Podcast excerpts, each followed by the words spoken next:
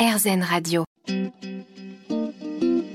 Namasté, le yoga avec Natacha Saint-Pierre. Nous sommes de retour, Namasté. Aujourd'hui, sur RZN Radio, nous accueillons Karine Arsène avec qui on parle bouddhisme, on parle euh, finalement un peu de yoga.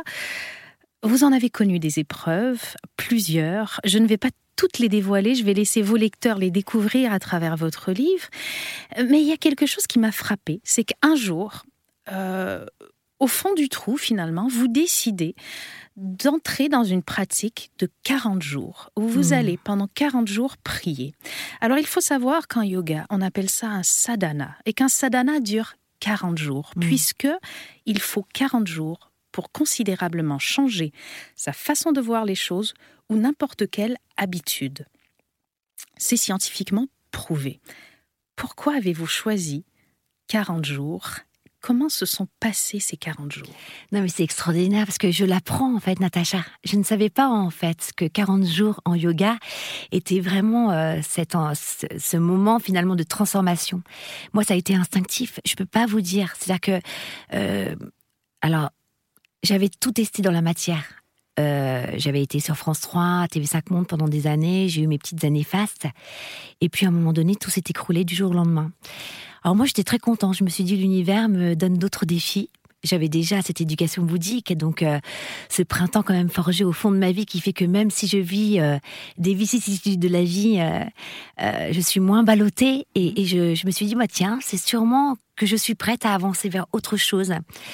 Et euh, sauf que je m'attendais pas à un tel combat, c'est que plus personne ne voulait de moi en fait. C'est pendant euh, cinq ans. Donc au début, on... 5 ans, c'est très très long. Ouais. Parce qu'on a beau être quelqu'un de très spirituel, on reste ancré dans la vie réelle avec ben, un appartement à payer, des courses à payer, des factures. Il y a la vraie vie. C'est ça. Et alors au début, heureusement, on est quand même pris un peu en charge hein, quand on est intermittent du spectacle, parce que moi à l'époque, j'étais pas du tout en CDI. Euh, on peut être intermittent du spectacle pendant des années. Vous connaissez Natacha pendant 10-15 ans. Et donc moi, je suis partie sans rien.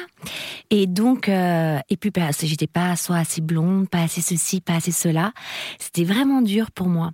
Jusqu'à un moment donné où finalement, j'ai, voilà, je, je, je devais beaucoup de, moyens, de, de loyer en retard. Euh, je mangeais que le matin parce que et puis euh, alors grâce à ça et je le raconte aussi hein, dans mon livre que j'ai pu voir aussi toutes les aides qu'on avait en France et ça a permis ça m'a permis aussi de gagner beaucoup en humilité et de vraiment garder les pieds sur terre. Donc ça, ça a été euh, vraiment la petite phase juste avant. Et donc j'ai hein, le fil conducteur de mon livre, c'est un peu Star Wars hein, avec Maître Yoda, à Elisabeth, qui euh, qui donc me donne tout le temps des encouragements à des moments forts. Et là, je lui dis mais j'ai l'impression d'avoir tout fait dans la matière, mais vraiment tout fait. Et ça ne marche pas. Et j'ai l'impression de faire les choses bien. Elle me dit mais en fait, Karine, la vie ne marche pas comme ça. C'est pas parce qu'on on fait des choses bien qu'on a une image. L'univers répond à une vibration. Elle répond en fait à un cœur. Et d'ailleurs, c'est tout le, le cœur de mon livre. C'est quand le cœur change, l'environnement change. Et finalement, bien que vous fassiez les choses bien, votre cœur était quand même, lui, dans la peur. Et donc, le changement ne pouvait pas opérer. C'est-à-dire qu'il y avait déjà une sorte de d'attachement beaucoup plus au désir qu'au but. C'est-à-dire que, et ça, j'essaye de l'expliquer parce que c'est quand même assez. C'est euh, assez compliqué à Eh oui, comprendre. c'est très compliqué à comprendre parce que c'est c'est très subtil. C'est-à-dire qu'en fait, à ce moment-là, elle me dit tu as confondu le but et le moyen. Elisabeth dans mon livre, donc mon aîné bouddhique, et je comprenais pas ce qu'elle voulait me dire. Elle me dit le désir, c'est comme un comme une combustion qui te donne envie finalement de continuer à créer, euh, à, à aller vers ton but. Elle me dit ton désir est devenu ton but, c'est-à-dire que pour toi faire de la télé c'est devenu ton but, et pour accomplir ça, ton désir, c'est de faire les choses bien. Alors que non. C'était finalement ton désir, parce que tu as plein de désirs dans la vie, ça te donne vraiment la force de continuer d'expérimenter, mais ton but ultime, comme disait Victor Hugo, ce, but noble qui fait qu'on ne tombe jamais, ou en tout cas si on tombe, on se relève, c'est un but euh, absent de d'aucun attachement, c'est euh, c'est la paix mondiale.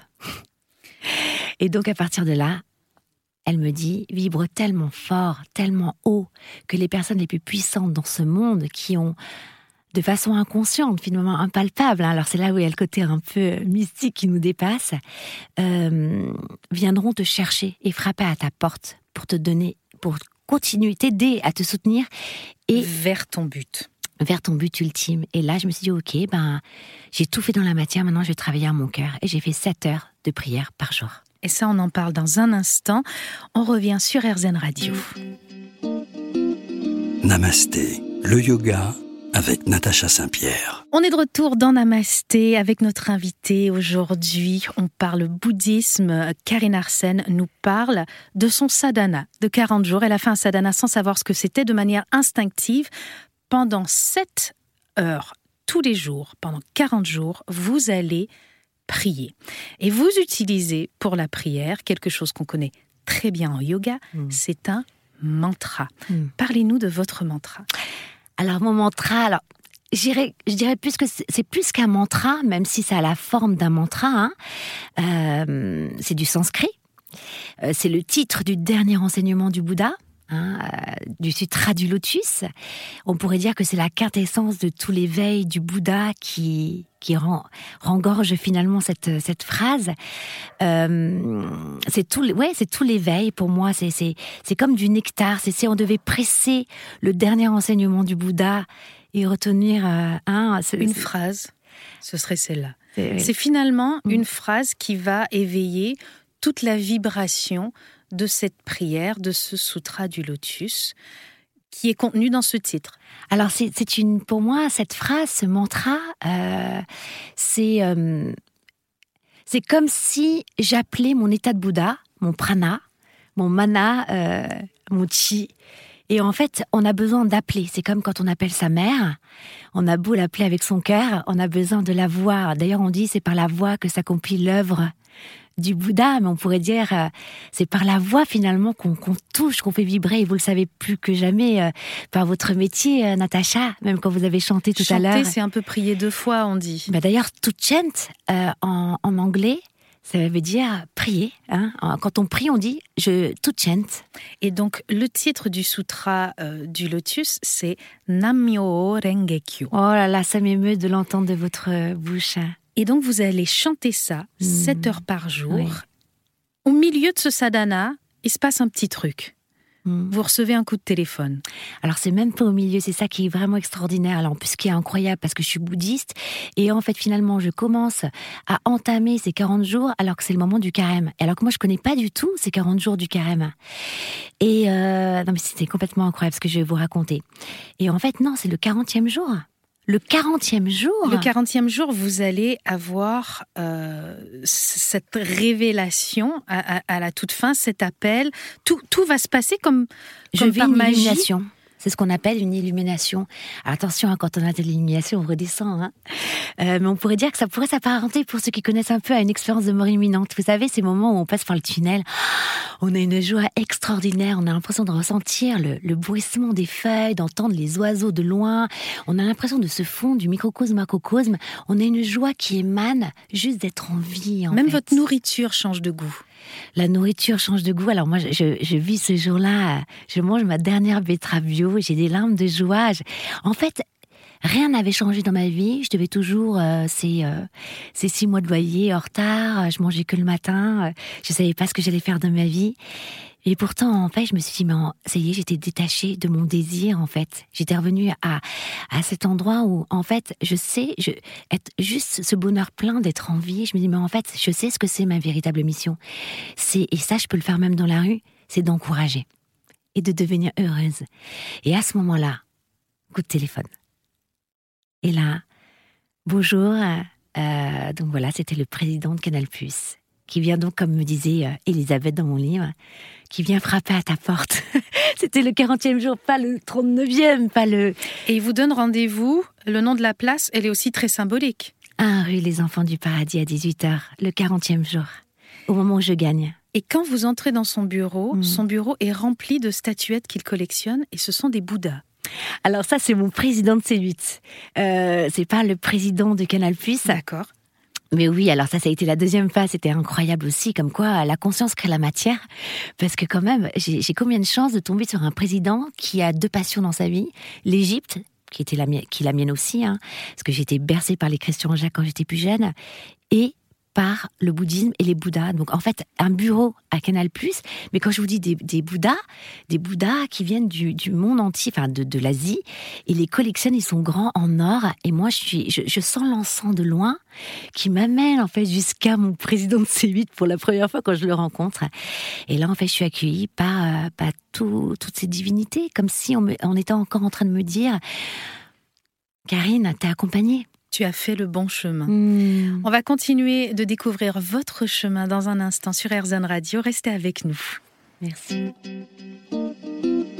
Namasté, le yoga avec Natacha Saint-Pierre. On est de retour dans Namasté avec notre invitée Karine Arsène. On parle de son chemin, de sa voie, qui est magnifique.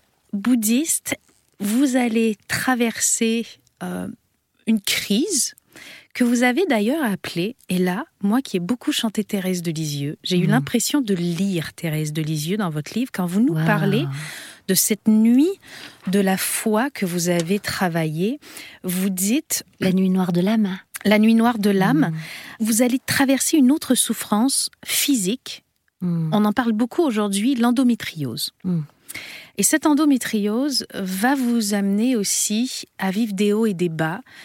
Comment se séparer de cette douleur et comment se séparer de ce karma intergénérationnel dont on parle aussi beaucoup en yoga, Mm. de cette constellation familiale. Racontez-nous un peu votre parcours avec l'endométriose. Alors l'endométriose, hein, c'est vraiment une... euh, bah déjà, ça touche une femme sur dix, donc c'est assez concernant, je pense, pour les femmes qui nous écoutent aujourd'hui.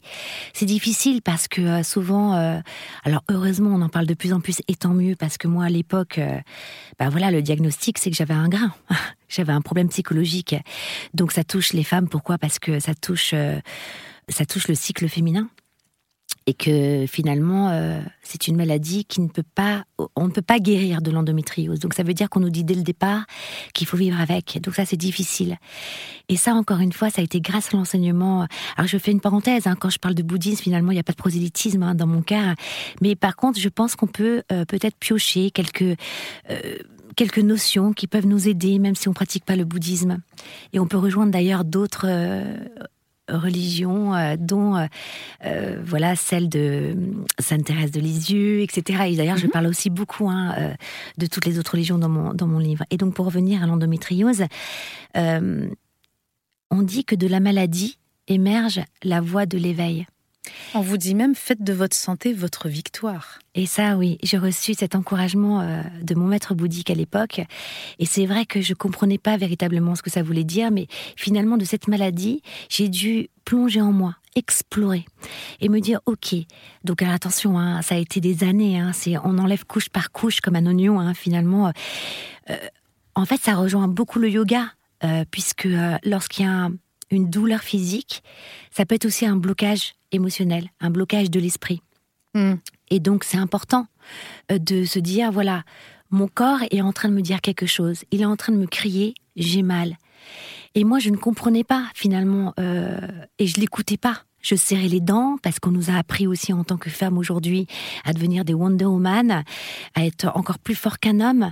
Euh, voilà. Et il y a cette phrase que vous dites qui est très belle, moi qui m'a touchée, je l'ai notée ici. Euh, à un moment donné, alors que vous avez euh, réussi à, à aller un peu mieux, tout d'un coup, vous allez sentir ce dernier coup de sabre, comme s'il fallait que je nettoie le fond de ma vie, que je le cure complètement pour éradiquer ce mal. Mm. Euh, les douleurs sont intenses, mais je suis heureuse, comme si cette souffrance n'avait plus du tout d'impact sur la joie que j'éprouve. Ce jour-là, je ressens une profonde transformation d'état intérieur. C'est très joli. Merci. Et en même temps, on se dit, waouh, ça doit faire très mal.